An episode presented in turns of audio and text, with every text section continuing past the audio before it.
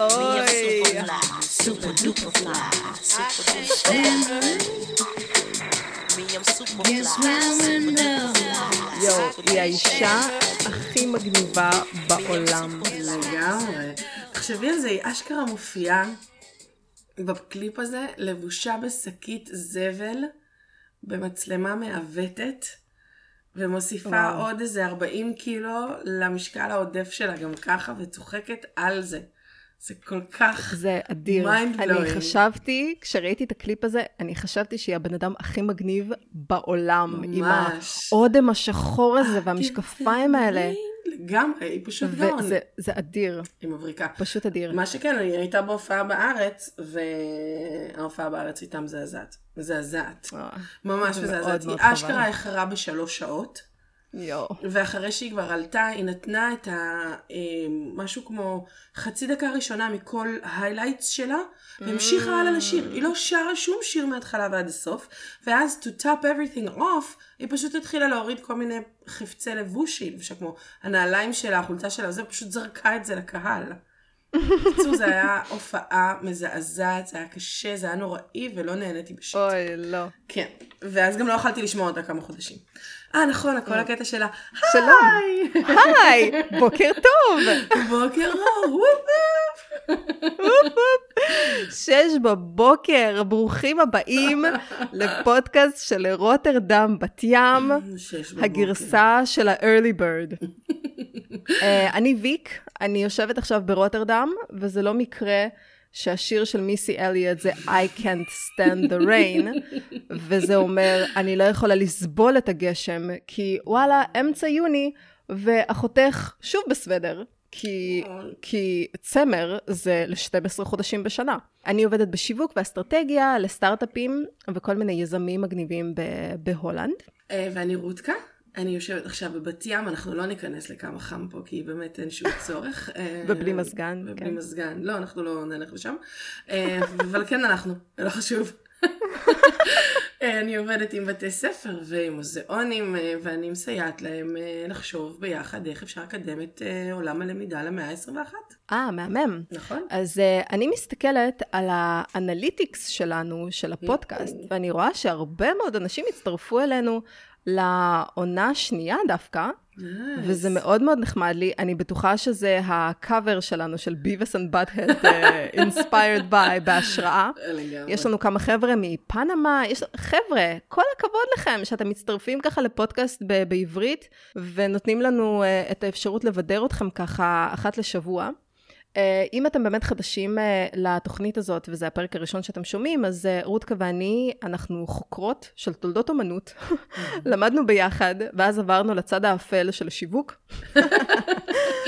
ולפני איזה עשר. שנים... סליחה. תוכן, כמובן תוכן. סיפורי, מספרות סיפורים, מה שנקרא. בדיוק. Are. ולפני איזה עשר שנים אה, עברתי להולנד, ואני ורותקה, אנחנו לא נותנות לאיזה אוקיינוס לעצור, אה, לעצור. מלקשקש. וגם אמרנו, אתם יודעים, השיחות האלה קורעות מצחוק, אז כאילו, למה, למה שלא נקליט אותם. לדורות הבאים? ואגב, אנחנו התחלנו את הפודקאסט כשרותקה סיפרה על... אה, וואו, המיקרופון שלי בעדינות יורד למטה, למטה, ולמטה. שזה נחמד, כי אתם לא רואים את ויק פשוט ducking, באיזשהו שלב היא תגיע לקומה מתחת. רועי החליט לפנק אותי, הוא החליט לפנק אותי באיזה stand. כשאני אומרת לפנק, הוא פשוט הקליט את הפודקאסט שלו, ואז הוא לא ניתק את המיקרופון מה stand. והוא אמר, וואלה, אני אביא לך את ה stand כמו שהוא, וככל שאני מדברת יותר, המיקרופון יורד יותר ויותר למטה, ואני מנסה מקסימום להתכופף. נעצור ונערוך את זה, זה לא כזאת בעיה. אני לא עורכת את זה, זה מושלם. זה מושלם, זה מושלם להשאיר את זה בפנים.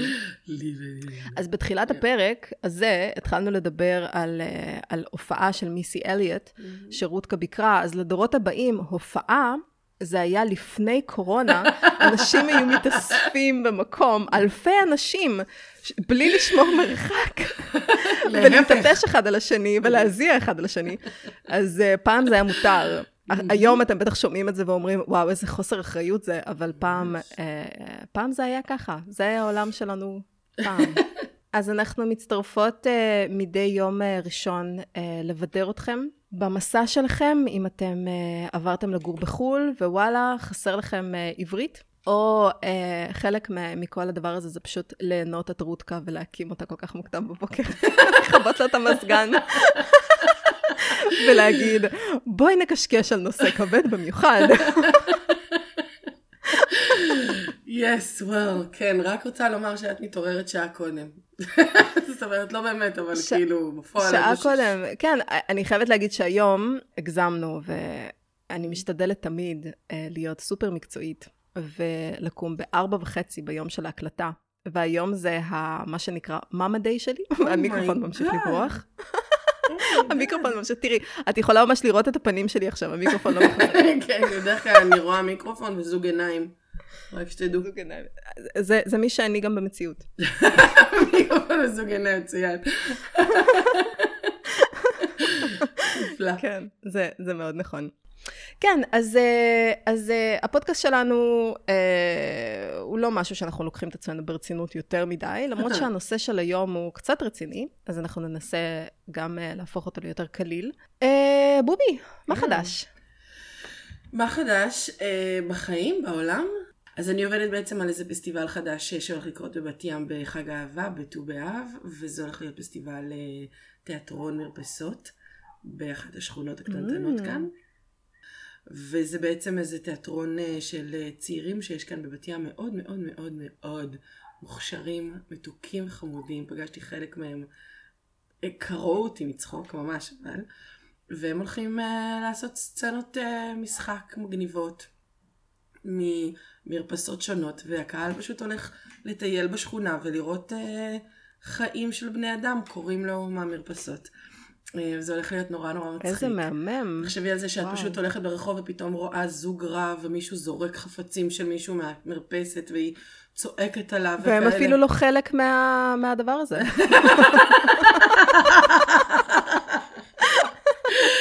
נכון, כן, דרך אגב, זה מקרים כאילו קבועים פה בבת ים, זה לא כזאת בעיה, אם תלכי מספיק, את תמצאי איזה זוג שרב, אבל באופן עקרוני, זה הולך להיות חלק מהסצנה, ותחשבי על אנשים שלא לגמרי יודעים אם זה פסטיבל או לא, אז הם לא יודעים אם הם נקלעו לאיזה סצנה ש-20 איש עומדים ורואים שני אנשים רבים, או שזה סצנה מתוך התיאטרון, או מה שזה לא יהיה, ו... בקיצור, ורק בסוף כשהם מוחאים כפיים הם מבינים שזה סצנה. בקיצור, זה, זה, זה הרעיון של הפסטיבל. אני חושבת שזו דרך מצוינת uh, לסיים מריבים בבית, פשוט להתחיל למחוא כפיים. זה היה חלק מאיזשהו אקט שאני מנסה, חמוד, הכל בסדר. את יודעת שיש קטע בהולנד, אני חושבת שזה הדבר הכי כאילו משמעותי, זה שוק הכי משמעותי של מישהו שעובר לגור בהולנד, וזה שהקומת אה, קרקע. יש את זה גם בציור ההולנדי, כן? כן. הקומת קרקע היא כאילו החלון נכון. הוא עצום. נכון. את יכולה לראות את כל הבית של, ה, של הבן אדם. שמים לך גם דברים על ה... איך נקרא? על ה... עדן החלון הזה ממש. פסנתר. כן, כן, על עדן החלון ממש מפזרים לך את ה... מפזרים לך את ה...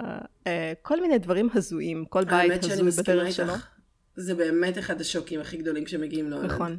אתה בתוך הבית אומרת, של אנשים, ברחוב. תשימו וילון. משהו. אתם לא רוצים, אתם לא רוצים, כאילו, מה, מה העניין? וזה בדיוק הקטע. זה בדיוק הקטע של לא לשים וילון.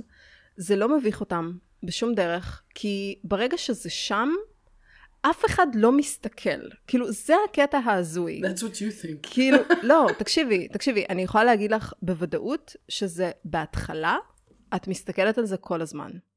זה קצת כמו שהלכנו פעם, אה, יש אחד הסטודיו הכי מגניבים לעיצוב, בהולנד יושבים בתוך רחוב החלונות האדומים באמסטרדם. Mm-hmm.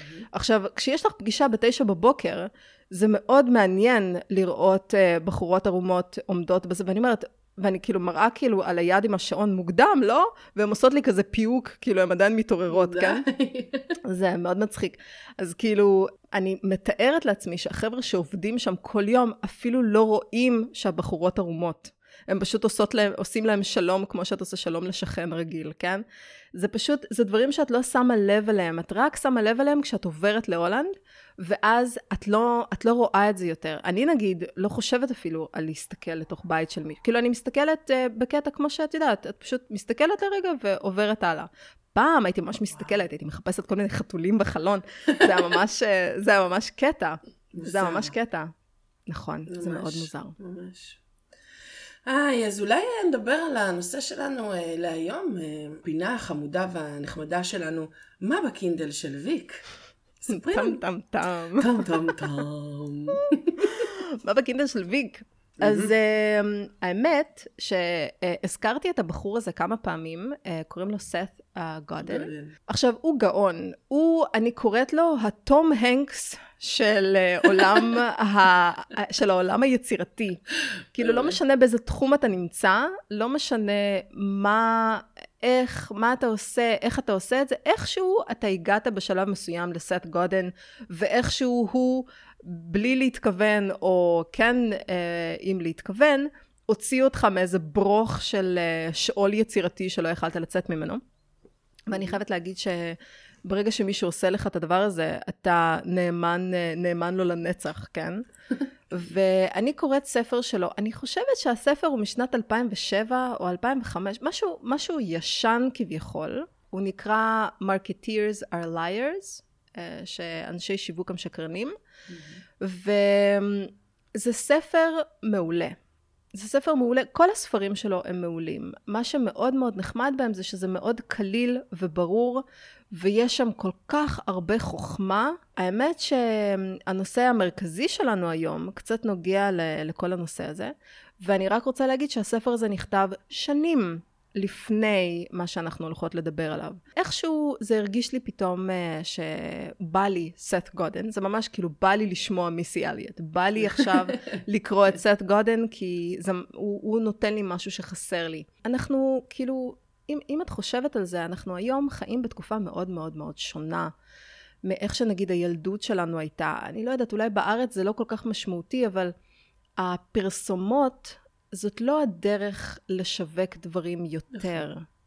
אנחנו לא משקיעים אה, מאות אלפי אה, יורואים או שקלים בשביל לעשות איזושהי פרסומת ולשדר אותה בתקופה אה, ב- בין תוכניות או משהו כזה, כי אנשים לא ממש רואים טלוויזיה יותר. כאילו, אני מדברת על דור טיפה יותר צעיר, כן? כי כן. יש אנשים שתמיד ישימו כבלים והוט ויס whatever.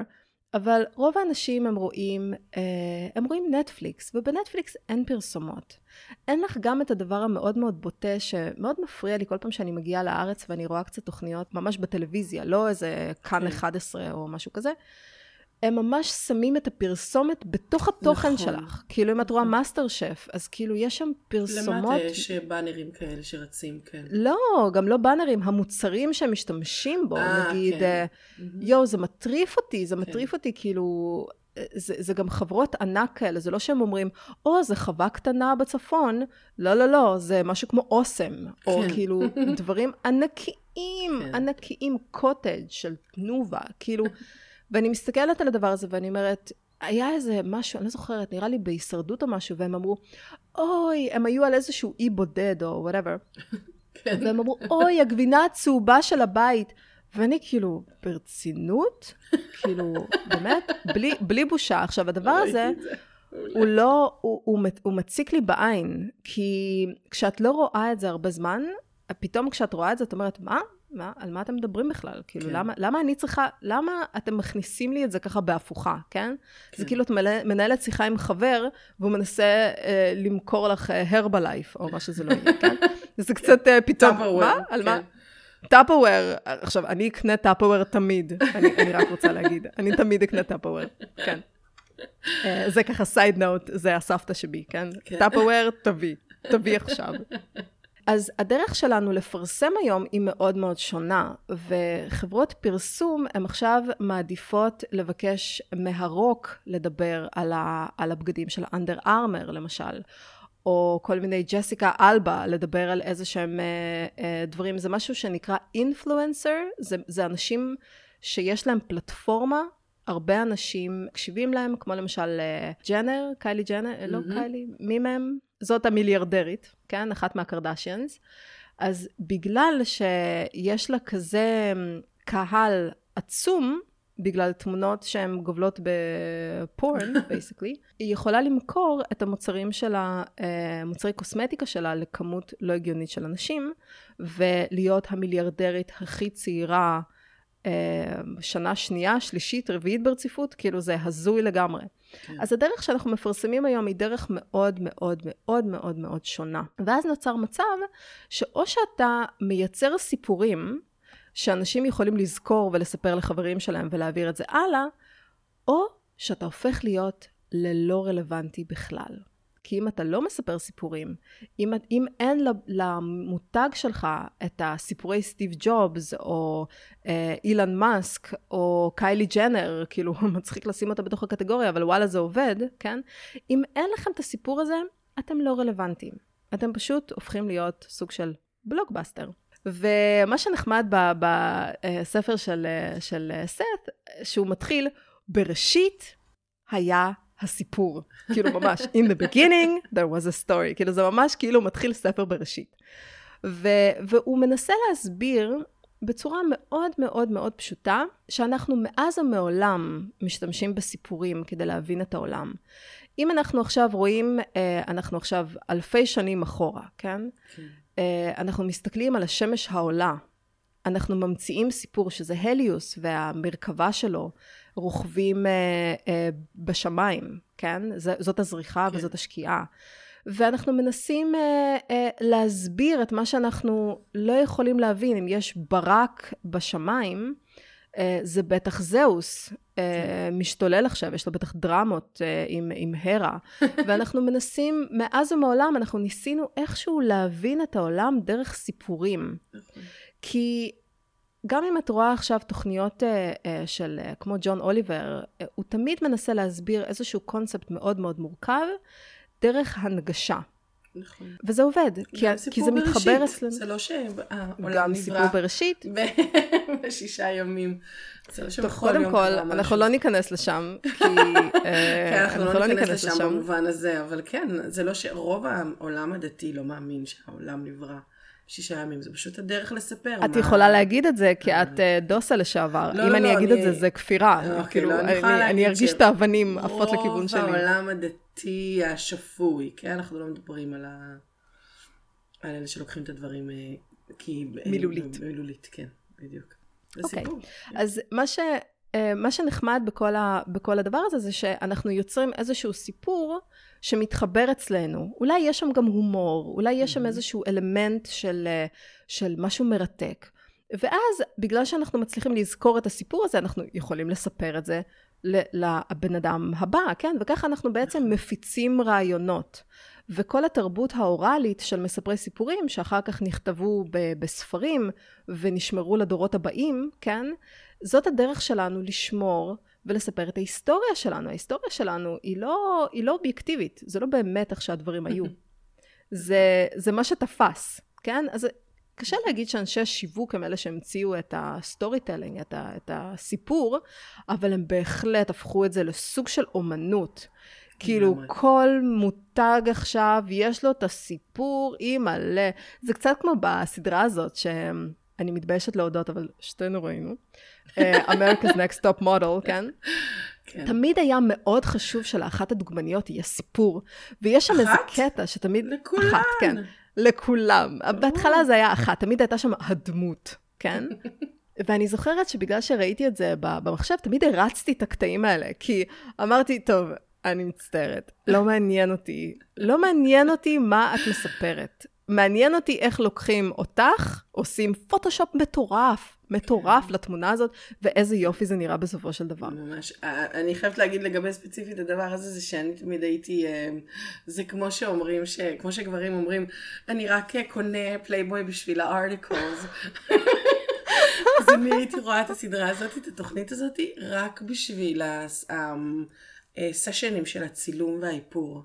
הם היו נכון. מטריפים אותי, מטריפים אותי, ההפקות צילום המדהימות שהם היו עושים, ואיך הם מעצבים את התמונה, ואז בסוף, את יודעת, עומדת לך איזה מישהי כזה, פשוט סמרטוטה, ואז הם עושים cut mm-hmm. על התמונה שלה, ואת רואה איזה gorgeous, gorgeous picture, כאילו משהו באמת מדהים.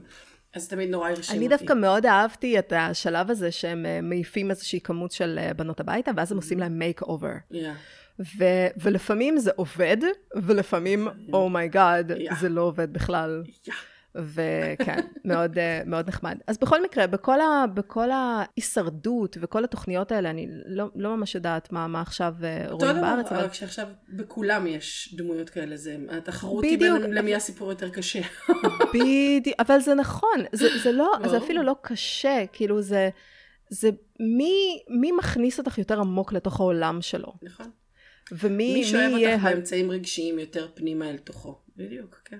כן, עכשיו אה, זה איזשהו טריק אה, די מעצבן ב marketing, כי ברגע שאת מביאה בן אדם למקום רגשי, את לוקחת אותו כמה שיותר מהמקום הרציונלי, אני... ככה יותר קל למכור לו דברים. אני חייבת להגיד שאני לא, זאת אומרת, אם את משתמשת בזה באופן ציני, אז ברור, אבל אני בן אדם שמאוד מאמין בגישה האישית.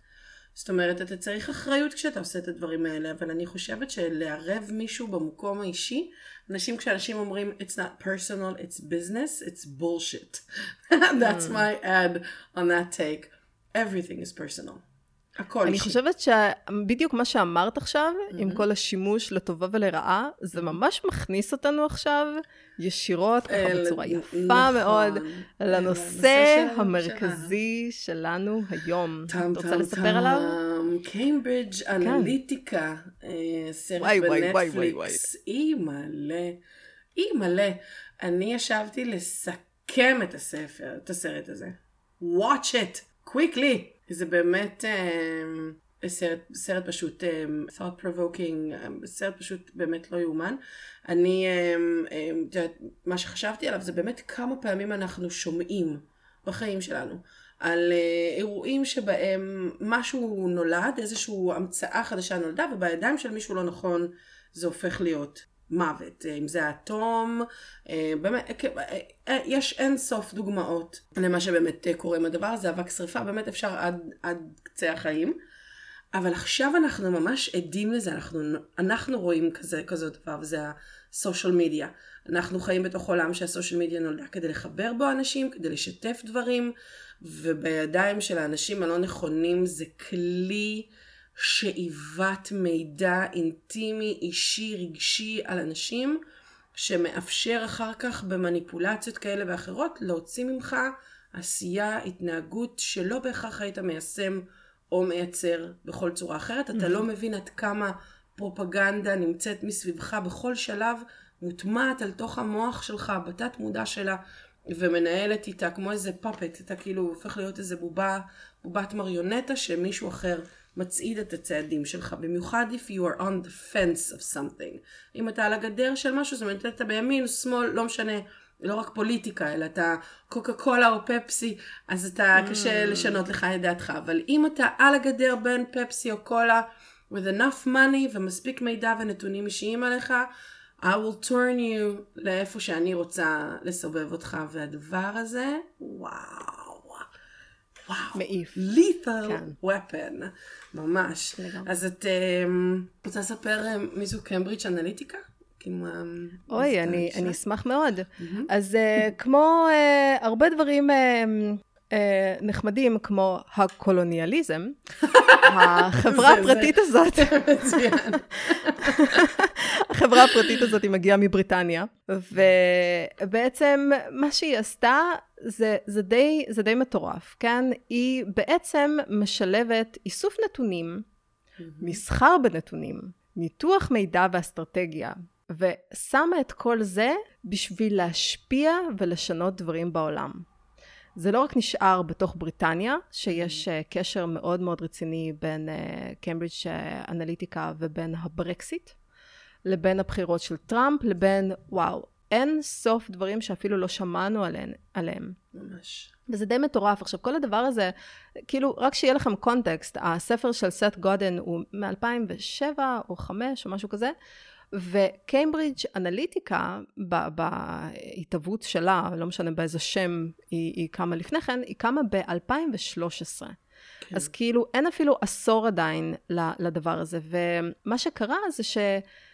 מהר מאוד אנחנו התחלנו להרגיש בהם אה, דווקא בבחירות של, של טראמפ. כי נכון. היו הרבה דברים מאוד מאוד מוזרים שקרו בבחירות של טראמפ. היו דברים מאוד מוזרים שקרו בברקסיט. אני עקבתי אחרי ברקסיט יותר מקרוב אה, מאשר שעקבתי אחרי הבחירות בארצות הברית, כי איכשהו אני והחינוך הסובייטי שלי, אני איכשהו הרגשתי שטראמפ יישאר, ועם חש... חרדה כזאת שהוא יישאר גם לשמונה שנים, כן? ועקבתי יותר מקרוב בהתפתחות של הברקסיט, כי כמו הרפרנדום של אה, סקוטלנד, אם אה, לא ידעתם, אז היה איזשהו משאל עם. נכון. ששאל את הבריטים האם סקוטלנד צריכה להתנתק או שהיא צריכה להישאר ב Great Britain. וזה היה סוג של בלוף, כי הם איכשהו ידעו שתכלס כולם יצביעו שהיא צריכה להישאר, no. ואז הם כאילו נתנו להם את החופש ללכת, אבל לא באמת. וזה באמת היה בלוף, וסקוטלנד כן נשארה. ואז the joke is on them, כי ברקסיט קרה, ואז הם חשבו, רגע, מה? אוקיי, בוא נעשה רפרנדום עכשיו. וכן.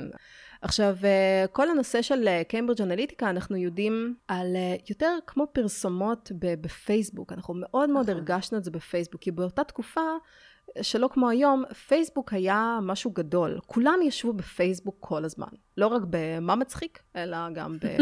כאילו כל החדשות שלנו היו משם.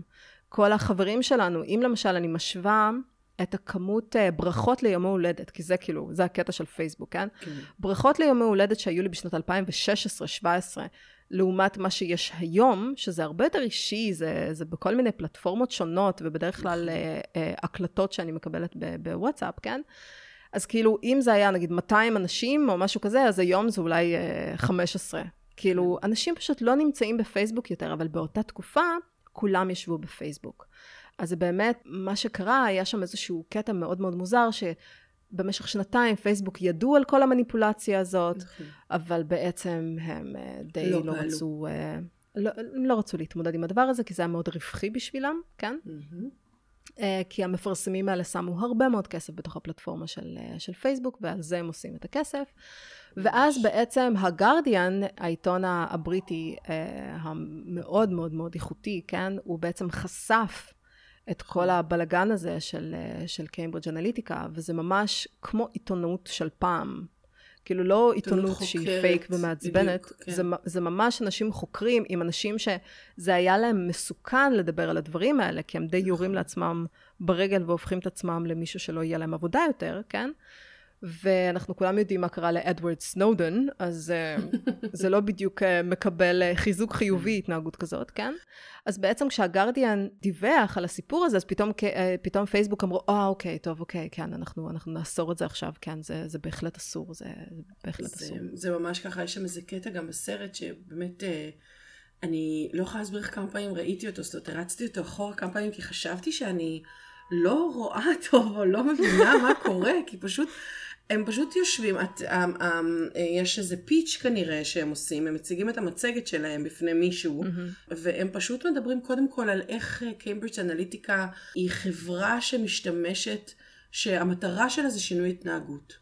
זה הדבר הראשון שהם uh, אומרים שם, שזה כאילו mind blowing, הם אפילו לא מדברים על חברת שיווק, חברה של uh, פרסום, אסטרטגיה, nothing, שינוי התנהגות, to the point, בין העיניים שלכם, אאו, אוקיי? ואז הם גם מדברים, בנוסף לכל הדבר הזה, הם פשוט יושבים שם ומתבדחים, הם צוחקים בקול רם על כל המניפולציות הרגשיות שהם עשו בעבר. Yeah, and we also did the Brexit, they didn't see that coming.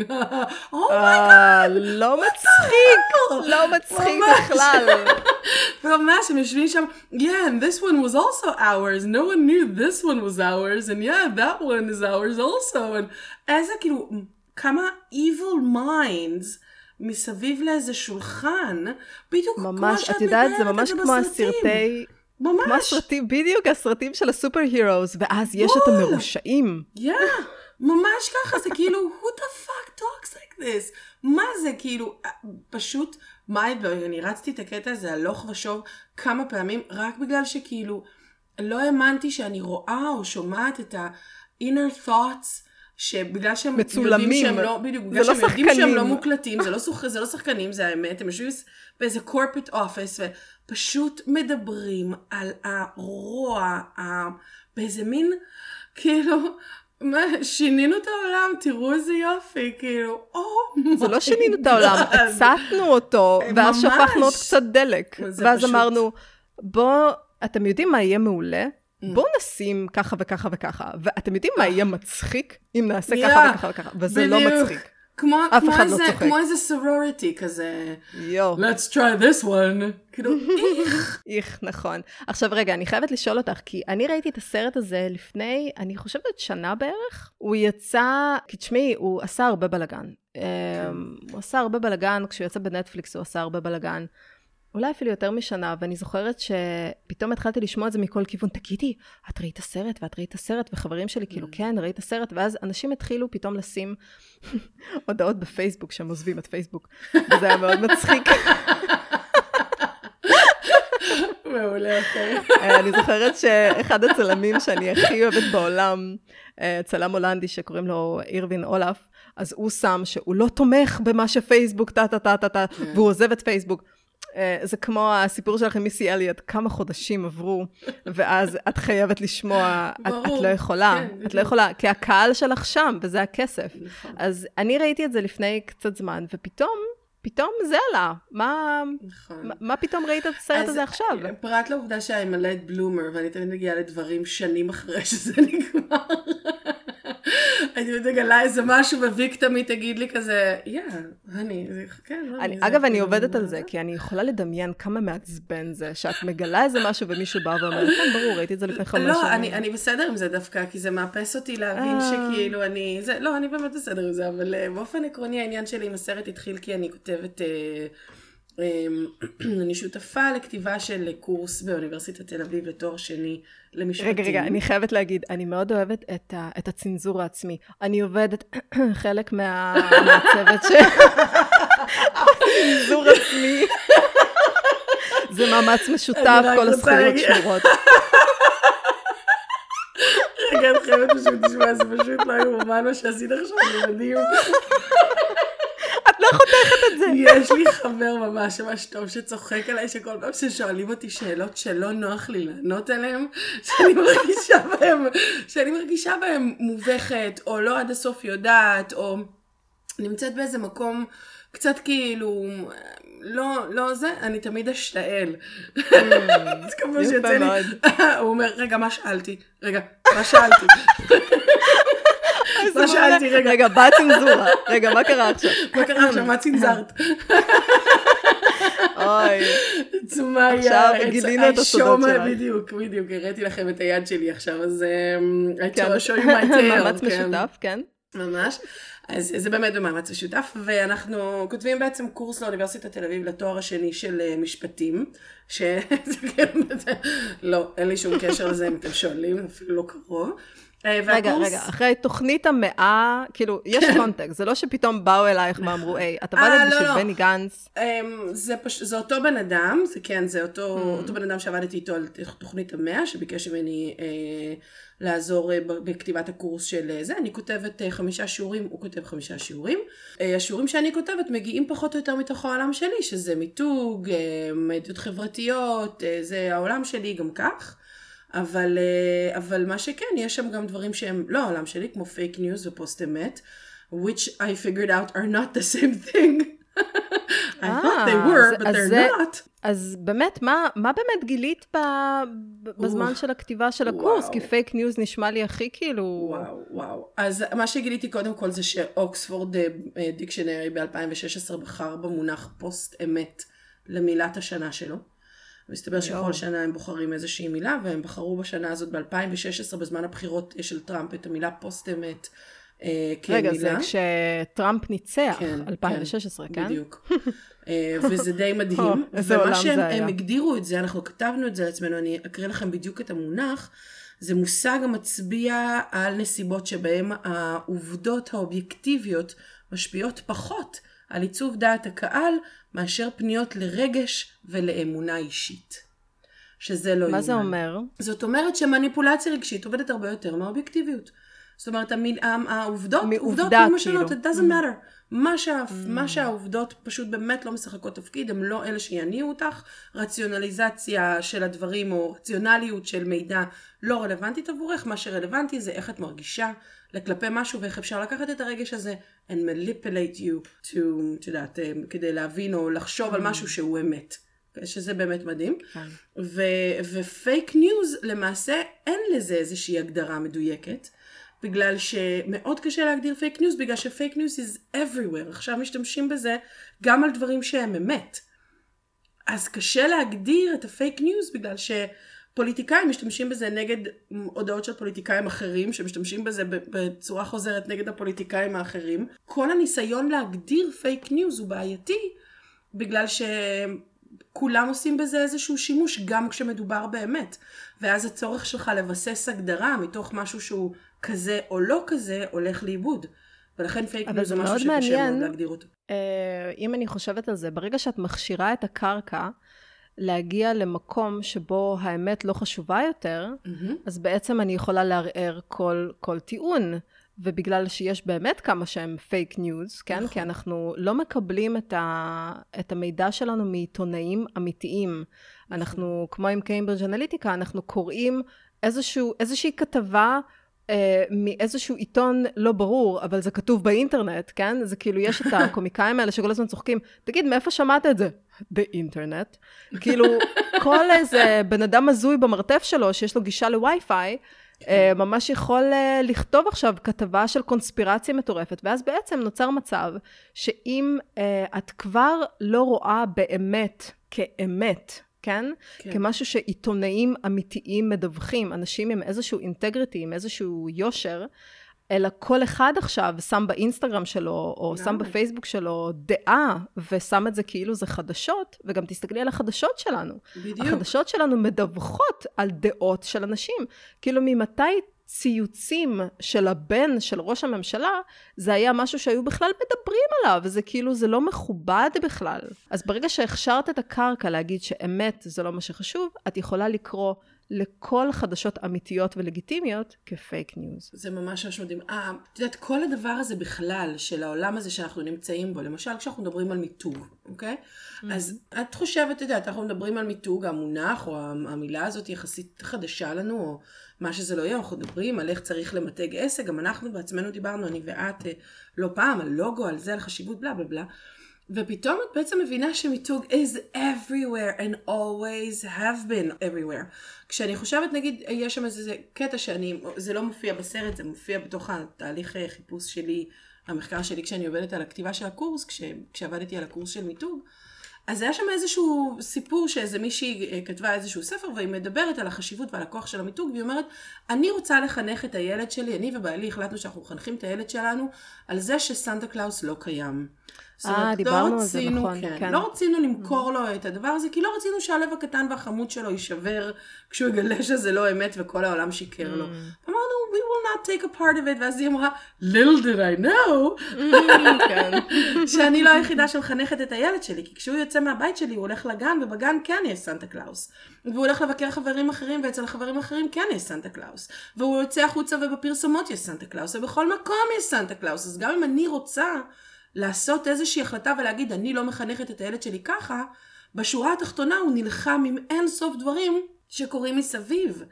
אז כאילו נכון. החינוך, הדבר הזה הוא כל כך מוטבע בנו, שגם אם אנחנו רוצים לחנך בצורה מסוימת, העולם מתערב בתוך הדבר הזה ומשנה את הזה. Mm-hmm. אז באמת, גם הנושא של בעיניי של כל הנושא של פוסט אמת או של פייק ניוז או של זה, גם אם אתה רוצה לחנך בצורה אחראית, גם אם אתה רוצה לתת לאנשים את המידע הנכון, גם אם אתה זה, אתה עדיין נלחם כל הזמן במלחמות האלה מסביב שמנסות לבטל לך את האפשרות לעשות את זה. וזה mind blowing, זה כאילו מלחמה שאי אפשר לנצח בה. גם הרבה פעמים את לא יודעת עד כמה זה, במיוחד אם מדובר בילד, הרי הם לא כל כך כן. אה, אלופים בתקשורת. את לא יודעת כמה נזק נעשה שם, ממש. ולפעמים את יכולה להסיק מסקנות מאיזשהו מונח שהוא זרק פתאום, ואת אומרת, רגע, מה? ממש. מה, איך הגעת לזה? איך, how do you know? זה כאילו... בדיוק. בדיוק. באמת, באמת, באמת. אוי, אני חייבת כן. לספר לך משהו הזוי. ספרי לי. על אה, ילד בן אה, שנתיים וחצי שגר אצלי בבית. אה, אה מוכר. כן, מוכר, כן. אז...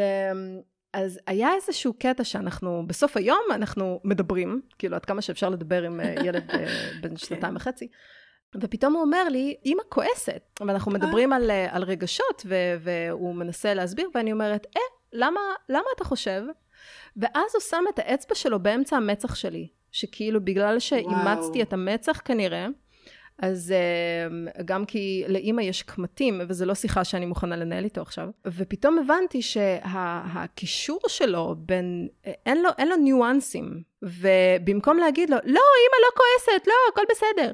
לא, אני שאלתי אותו, תגיד, למה, למה אתה חושב?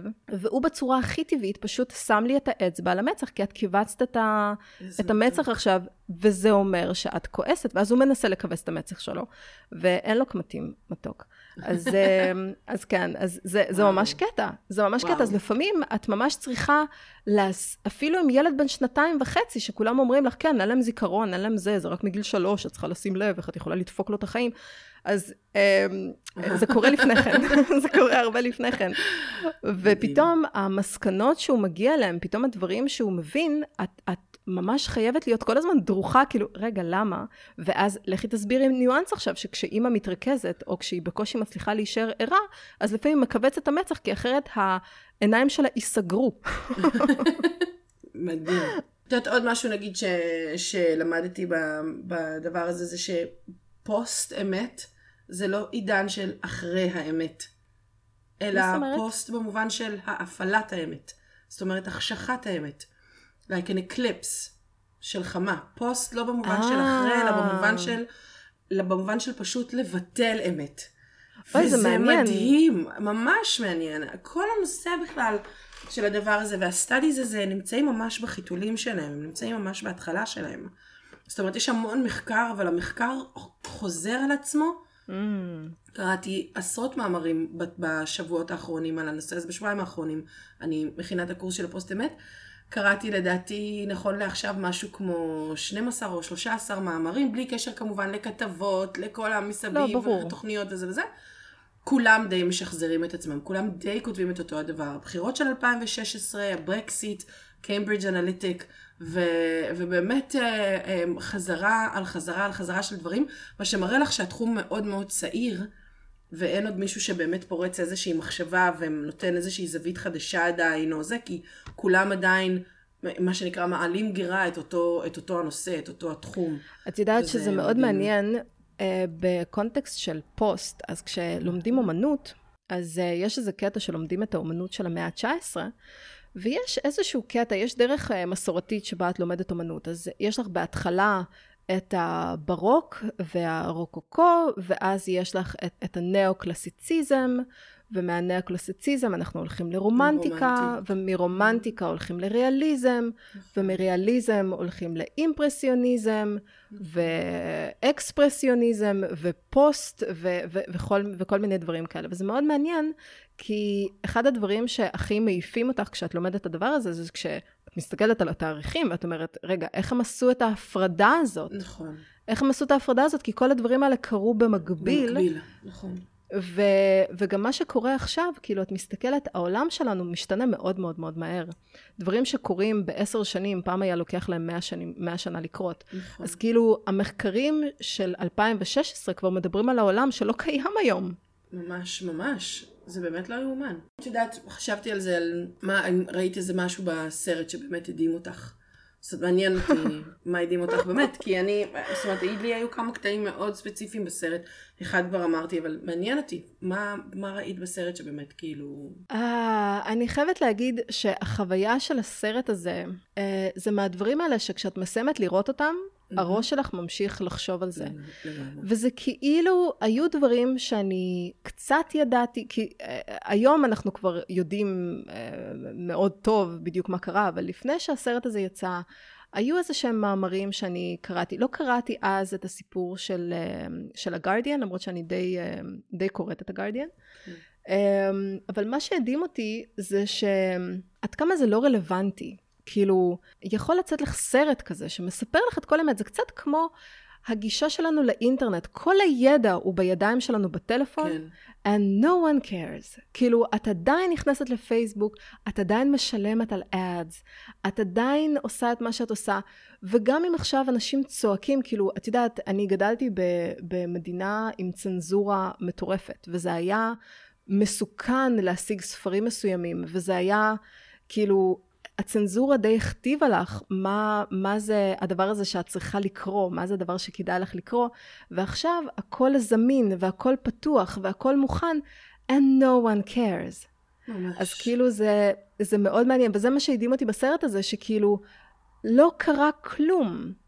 לא קרה כלום. הוא יצא ולא קרה כלום. זה הדבר שהכי כאילו הדהים אותי ב, בכל הסיפור הזה. זה באמת מדהים, כי מה את יודעת, אתה, אתה רואה את הסרט הזה ואז רוצה להיכנס לפייסבוק ולכתוב פוסט, ראיתי את הסרט. בדיוק, בדיוק. אני עוזבת את פייסבוק, אתם הסיוט. זה די מדהים. אני גם נדהמתי שם מכל הנושא של עד כמה מידע הוא נשק. זאת אומרת, mm. קודם כל עד כמה הם משתמשים בטקטיקות. אבל זה תמיד, ידע זה נשק. אבל זה נכון שכאילו, את יודעת, ההורים שלנו אומרים, ככל שתדע יותר, וזה וזה, זה נשק, mm. אתה יודע. לא, אני מתכוונת שזה נשק אחר. It's manipulating נשק. זה כאילו, יש יכולת כן. לדעת what makes you tick and use it. להשתמש במה גורם לך, במה שגורם לך באמת לצאת מהכלים, ואז ללחוץ בדיוק על הנקודות האלה, ולהפוך אותם. וזה בעיניי... כאילו לא יאומן, הם, הם השתמשו שם באיזשהו מונח, נדמה לי, נדמה לי שהוא נקרא ביופס, משהו כזה, או ביוס, והוא בעצם אומר זה שזה זה לוחמה, איך מתמודדים עם לוחמה בזמן שהוא לא מלחמה. וזה למשל כמו שהאמריקאים נכנסים לאפגניסטן ובכרוזים מפיצים שהטליבן לא טוב לאפגנים. Mm. ו- mm-hmm. וזאת אומרת שיטות לוחמה כאלה שהן שיטות לוחמה פסיכולוגיות בעצם. וככה נחשבים, נקראים עכשיו, החומרים שנקרים עלינו, שנאספים עלינו. בכל המדינות החברתיות האלה, לוחמה פסיכולוגית, וזה באמת... קיצור, it's mind blowing. Uh, יש, יש עוד איזה משהו שממש uh, הדהים אותי בסרט הזה, mm-hmm. את זה אני חייבת להגיד uh, בהסתייגות. כן. הבעיה כשאת עובדת בשיווק, mm-hmm. זה שאת חווה את הסרט הזה קצת כ... סוג של שיעור בשיווק. כי כן. התכנים שהיו שם, הם לא היו חדשים לי מבחינת טכניקה שמשתמשים בה. וכל הגרפים שיש שם של איך לעשות, מה המעגל הזה, הדיאגרמה הזאת של איך את לוקחת בן אדם ממקום אחד למקום שני, זה ממש, זה ממש העיף אותי. והמסקנה הכי נוראית שהייתה לי מכל הדבר הזה, זה שאני אחת מהרעים. Oh I'm God. one of the bad guys. No, כי, you're not. כי וואלה, כשעבדתי בשביל, ה, בשביל המלון, בשביל הסטארט-אפ, תקשיבי, יש דברים שאת עושה, דברים אפורים שאת עושה, ולפני ה-GDPR, שזה איזשהו, איזשהו חוק אירופאי, שהרבה אנשים לא אוהבים אותו, כי הוא בעצם אוסר עליהם לסחור במידע של אנשים אחרים, שזה mm-hmm. משהו שעד לאותו רגע היה תחום די אפור, ועכשיו זה ממש אסור. זה חד משמעית, זה אסור. וזה משהו שלא קיים בארצות הברית אגב. וכל החוקים האלה התחילו לעבור בדיוק בגלל הדבר הזה, ואירופה מאוד השתנתה בעקבות הברקסיט. וזה כן. השינוי, זה עוד לא נגמר, כן?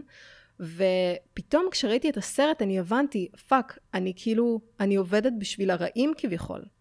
ואז אני חושבת שזה באמת היה אחד הדברים שהתחילו אצלי איזשהו תהליך של באמת, אוקיי, אני אשתמש בידע הזה כדי לעזור. לעזור לכל מיני חברות שבאמת עושות משהו שהוא ממש טוב. ואני חושבת שהדיסוננס של, של לעבוד בשביל חברה שבונה אה, ספינות, כן, לא משנה מה ההיסטוריה המפוארת שלהם, אבל הם מזהמים את איכות הסביבה בצורה די משמעותית. והטכניקות האלה שאני משתמשת בהן כדי לעזור להם להצליח, זה אכל אותי מבפנים. וואו. כאילו, ממש. וואו. ואני חושבת שהתהליך הזה הוא לא קורה בין לילה. זה משהו שלוקח הרבה מאוד זמן, שאת פתאום מבינה שהמקום שבו את עובדת הוא מקום בעייתי. ויש הרבה אנשים שמקבלים את ההערה הזאת עם א', כן? ופתאום הם אה, מפסיקים לאכול בשר, כי הם רואים אה, מה זה עושה לעולם שלנו, ופתאום הם אה, מתחילים לנסוע יותר על אופניים, כי מכוניות, ופתאום הם מתחילים איכשהו, איכשהו לשנות... לצמצם את כמות הבגדים בגלל תעשיית האופנה, כן. בדיוק. נכון, זה השלכות אישיות, ברור. בדיוק, עכשיו זה לא תהליך שקורה בין לילה, זה לא שאת ראית עכשיו, נכון. יש בדיחה כזאת שאומרת, כן, אני צמחונית כי ראיתי איזה documentary בנטפליקס, ועכשיו אני צמחונית, וזה בדיוק לחמש דקות, כן? כן. זה כאילו, זה איזשהו שינוי שמתחיל לחלחל וממש משנה את הדרך שבה אנחנו חיים. אז השינוי של הקיימברידג' אנליטיקה לקח לי קצת זמן, אבל הוא הביא אותי למקום לגמרי אחר. וההבנה הזאת, הפתיחת עיניים שאת עובדת בשביל ה-bad guys, וואלה, uh, it's true. וגם האחריות שלנו כבני אדם, למה אנחנו משתמשים בתוכן הזה. זאת אומרת, אם אני משתמשת כדי לחשוף אותך כי אני חושבת שהתוכן שאני מייצרת מעניין אותך, והוא יכול לעניין אותך. אני לא באה להשפיע עליך באיזושהי צורה של איזה, אני באה לחשוף אותך למידע, לידע, לעולמות, לדברים שאני חושבת שיכולים לסייע לך. אבל האחריות הזאת היא של... אה, זה הכל אפור, אני מסכימה שהכל הוא באמת באיזשהו מקום mm. אפור, זה ברור. אבל אני חושבת שכשאנחנו יודעים מאיזה נקודה אנחנו יוצאים, ובאמת את האחריות שאנחנו לוקחים על עצמנו כדי לסדר את הדברים האלה, או לפרסם את הדברים שאנחנו מפרסמים, או לשים את התוכן שאנחנו רוצים, אני חושבת שכשאנחנו פוקחים את העיניים ועושים את זה בצורה מאוד אחראית, אנחנו לפחות מודעים לקוח ומשתמשים בו באחריות. ואולי לפחות כשאנחנו רואים איזשהו פוסט, כאילו, את יודעת, שנינו מגיעות ממחקר, אוקיי? אז אם mm-hmm. אנחנו רואות איזושהי כתבה, הדבר הראשון שעולה לנו, השאלה הראשונה שעולה לנו בראש זה, מי אמר? נכון. מי אמר? כן. מי אמר? אני לא מסתכלת על כל מה, ש... על כל מה שכתוב. Mm-hmm. לא משנה איפה, גם היום אנשים יכולים להוציא ספרים משלהם. רגע, מה האוטוריטה שלך להגיד את הדבר נכון, הזה?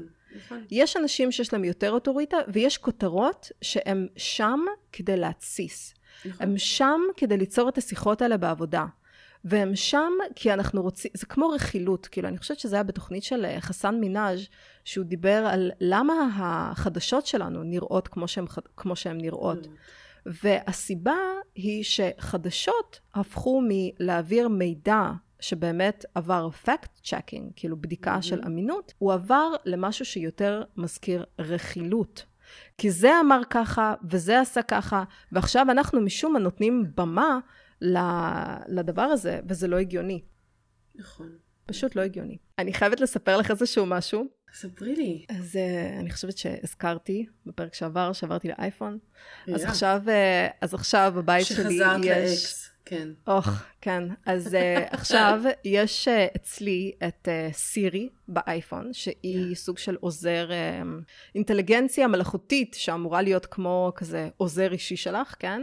כן. ולרועי יש את, ה, יש את הגוגל, אני לא זוכרת איך, איך הוא נקרא שם, אבל בעצם מה שקורה זה שאת מפעילה איזושהי פונקציה, ואת אומרת, היי hey, גוגל, ואז הוא קם לחיים. כן. או שאת אומרת, היי, hey, והשם שלה, כי אני לא רוצה להגיד באפל, כי היא פשוט תתחיל לעבוד עכשיו, אז אני לא רוצה להגיד את השם שלה, לא רוצה להזכיר אותה. He who must not be named. אז... She who must not be named. וזה ממש מצחיק, כי הגוגל של רועי זאת אישה, והסירי של, שלי, של אייפון, היא גבר. שזה מאוד מצחיק. אז אני אומרת עכשיו, אבל את יכולה לשנות את כל הדברים האלה, כן? זה פשוט, זה הדיפולט, ואנחנו, ולא אכפת לנו. יותר נוח לך לשאול שאלות גבר, ואנחנו, בואי, אנחנו נצטרך לדבר על זה. כן, כן, היכולת שלי להיכנס לת... זה כל כך חשוב לי, בואי נגיד ככה, זה עד כדי כך חשוב לי, בגרשיים. אז מה שקורה אתמול, אנחנו עושים פגישה, פגישה אסטרטגיה, פגישת אסטרטגיה, שזה תמיד משהו שאני מרגישה שאת צריכה לקחת extra snacks והרבה אנרגיה וזה, ואנחנו שמים סטופר. אז אנחנו אומרים, היי, hey, והשם של ה assistant, ואומרים, אה, תשימי לי טיימר לחצי שעה או ל-45 דקות, כי אנחנו צריכים לדעת בדיוק כמה זמן עובר. אני השתמשתי בסירי בזמן הזה, ואז רועי היה צריך עוד חמש דקות, כי וואלה, יש לו הרבה מה להגיד, mm-hmm. והוא מפעיל את הטלפון שלו. עכשיו, מה קורה כשאת אומרת לסירי? את אומרת, היי, hey, תשימי לי טיימר לחצי שעה. ואז סירי אומרת, אוקיי, שמה טיימר לחצי שעה. אז כאילו יש איזשהו affirmation, יש איזשהו אישור למה שאת אומרת. עכשיו, בגוגל הוא אומר, אוקיי, מתחיל טיימר אה, לחצי שעה, הוא מתחיל עכשיו. כאילו, זה, זה איזושהי דרך תקשורת. עכשיו, אנחנו אתמול בדיון סוער, פתאום הטלפון של רועי מתחיל לצלצל וזה, ואז הוא שם את זה, היי hey, גוגל, תשים אה, זה לעוד חמש דקות. והיא אומרת, אוקיי. וכלום לא קורה. ואני חשבתי שזה גאוני. קודם כל, זה שקול של אישה אומר לך, אוקיי, okay, אוקיי. okay. וכלום לא קורה, זה היה כל כך קורע מצחוק, חשבתי שאני אמות. ממש חשבתי שאני אמות. אם יש לך את האייפון עם כל ה... כן, טה-טה-טה-טה, מתחיל עכשיו. ואז בגוגל, אוקיי, וכלום. והוא מסתכל ואנחנו מתחילים להיקרע מצחוק. זה היה, זה היה פשוט מעולה, כן. יש אה, אה, איזושהי פינה מאוד נחמדה לי, ואת מספרת לי מה אצלך בפלייליסט. Mm-hmm. אז מה, מה, מה נשמע? אז אני אשמיע לך קודם כל את אה, ספי ציזלינג. שהוא, ציזלינג. ציזלינג, שקודם כל הוא מה שנקרא royalty, עד כמה שאפשר להיות royalty בישראל, mm. כי סבא שלו הוא אחד מהחותמים של המגילה, אהרון ציזלינג. אז, אז זה כבר מגניב שיש לו כזאת היסטוריה משפחתית. Mm-hmm. אבל ספי הוא אה, הוא חצוצרן, פשוט אה, מוכשר באופנים קשים, קשים, קשים. אה, הוא מנגן אה, פאנק וסול, והוא אחד השופנים הטובים ביותר בעיניי. באמת הוא עובד עם קרולינה ועם קוטימן ועם הדג נחש, ויש לו את ה... אה, הוא הקים כמה וכמה הרכבים, אה, האחים רמירז, ובאמת, כאילו, בלי סוף אה, אה, דברים. והאמת שהאלבום שלו שמתנגן אצלי עכשיו הוא מ-2017, זה האלבום הראשון שלו, יצא לו אלבום נוסף כבר מאז. אבל mm. האלבום הראשון שלו מתנגן, שזה מה שאת שומעת עכשיו, והוא פשוט אה, אדיר, פשוט אדיר. זה כמו... זה, אני אנסה להסביר איך זה, זה, זה כמו איזה מין שמיכת פיקה, mm. כשהבית כולו קריר, ואת בשמיכת פיקה, אין לך שום דבר על הראש. All your jobs are done. יש לך oh. חופש אמיתי, ואת מתכסה... מדע בדיוני את מתכוונת. בדיוק, ואת מתכסה, ו, אה, והעולם ממש ממש יפה. זה, ה, זה האנלוגיה שלי למוזיקה שלו. המוזיקה שלו היא כמו איזה ערסול, זה כאילו אימא מערסלת ילד, שרה לו ומכניסה אותו לתוך עולם חלומות. האיש פשוט גאון. הוא הביא אותי לדמעות בהופעה חיה שלו, לדמעות. והוא לא כזה, חלק מהמוזיקה שלו כמובן לא שקטה וזה, יש לו אפביט, טמפו, כל מיני קטעים. אבל... טוב, דמעות זה לא רק עצב, יש, יש הרבה רגשות. אז אולי באמת נסיים את הפרק בזה שזה מתנגן ככה, אני לא אחזיר את מיסי, מיסי אליאט, yeah. ואני אוכל לאחל לכם שבוע מדהים. יהיה yeah, שבוע נפלא ונהדר. שיתנו בראש. חנות. ותיזהרו מאנשים שמעלים הודעות בפייסבוק ורוצים את uh, המידע עליכם. אז כן, ותראו את גוגל אנליטיקה, את גוגל אנליטיקה, וואו. את גוגל אנליטיקה, או, יפה מאוד. יפה מאוד, תקשיבי, זה Freudian slip מעולה. מעולה, גוגל אנליטיקה, קבלי. גוגל אנליטיקה, יא, absolutely. מעולה, מעולה. קיימברידג' אנליטיקה זה נמצא ב... זה נמצא בנטפליקס. Yeah. ושיהיה לכם אה, יום אדיר. שבוע נפלא. ביי. כן, תקשיבי, זה מהמם. זה ממש מהמם. וואו, ממש, זה, זה מרתק פשוט הדבר הזה, באמת. אני עדיין אה, בשוק שאת כותבת קורס ל... לתואר שלי. רק רוצה לומר שכולנו... מאיפה מתחילים? אני עוד אמורה לבדוק את המבחנים של זה, את יודעת? איפה? זה מאמץ של אה, זה. הרגת אותי. אוקיי, את זה אני אעשה לבד באמת. זה אני אעשה לבד, צנזורה פנימית. כן, וואו, זה...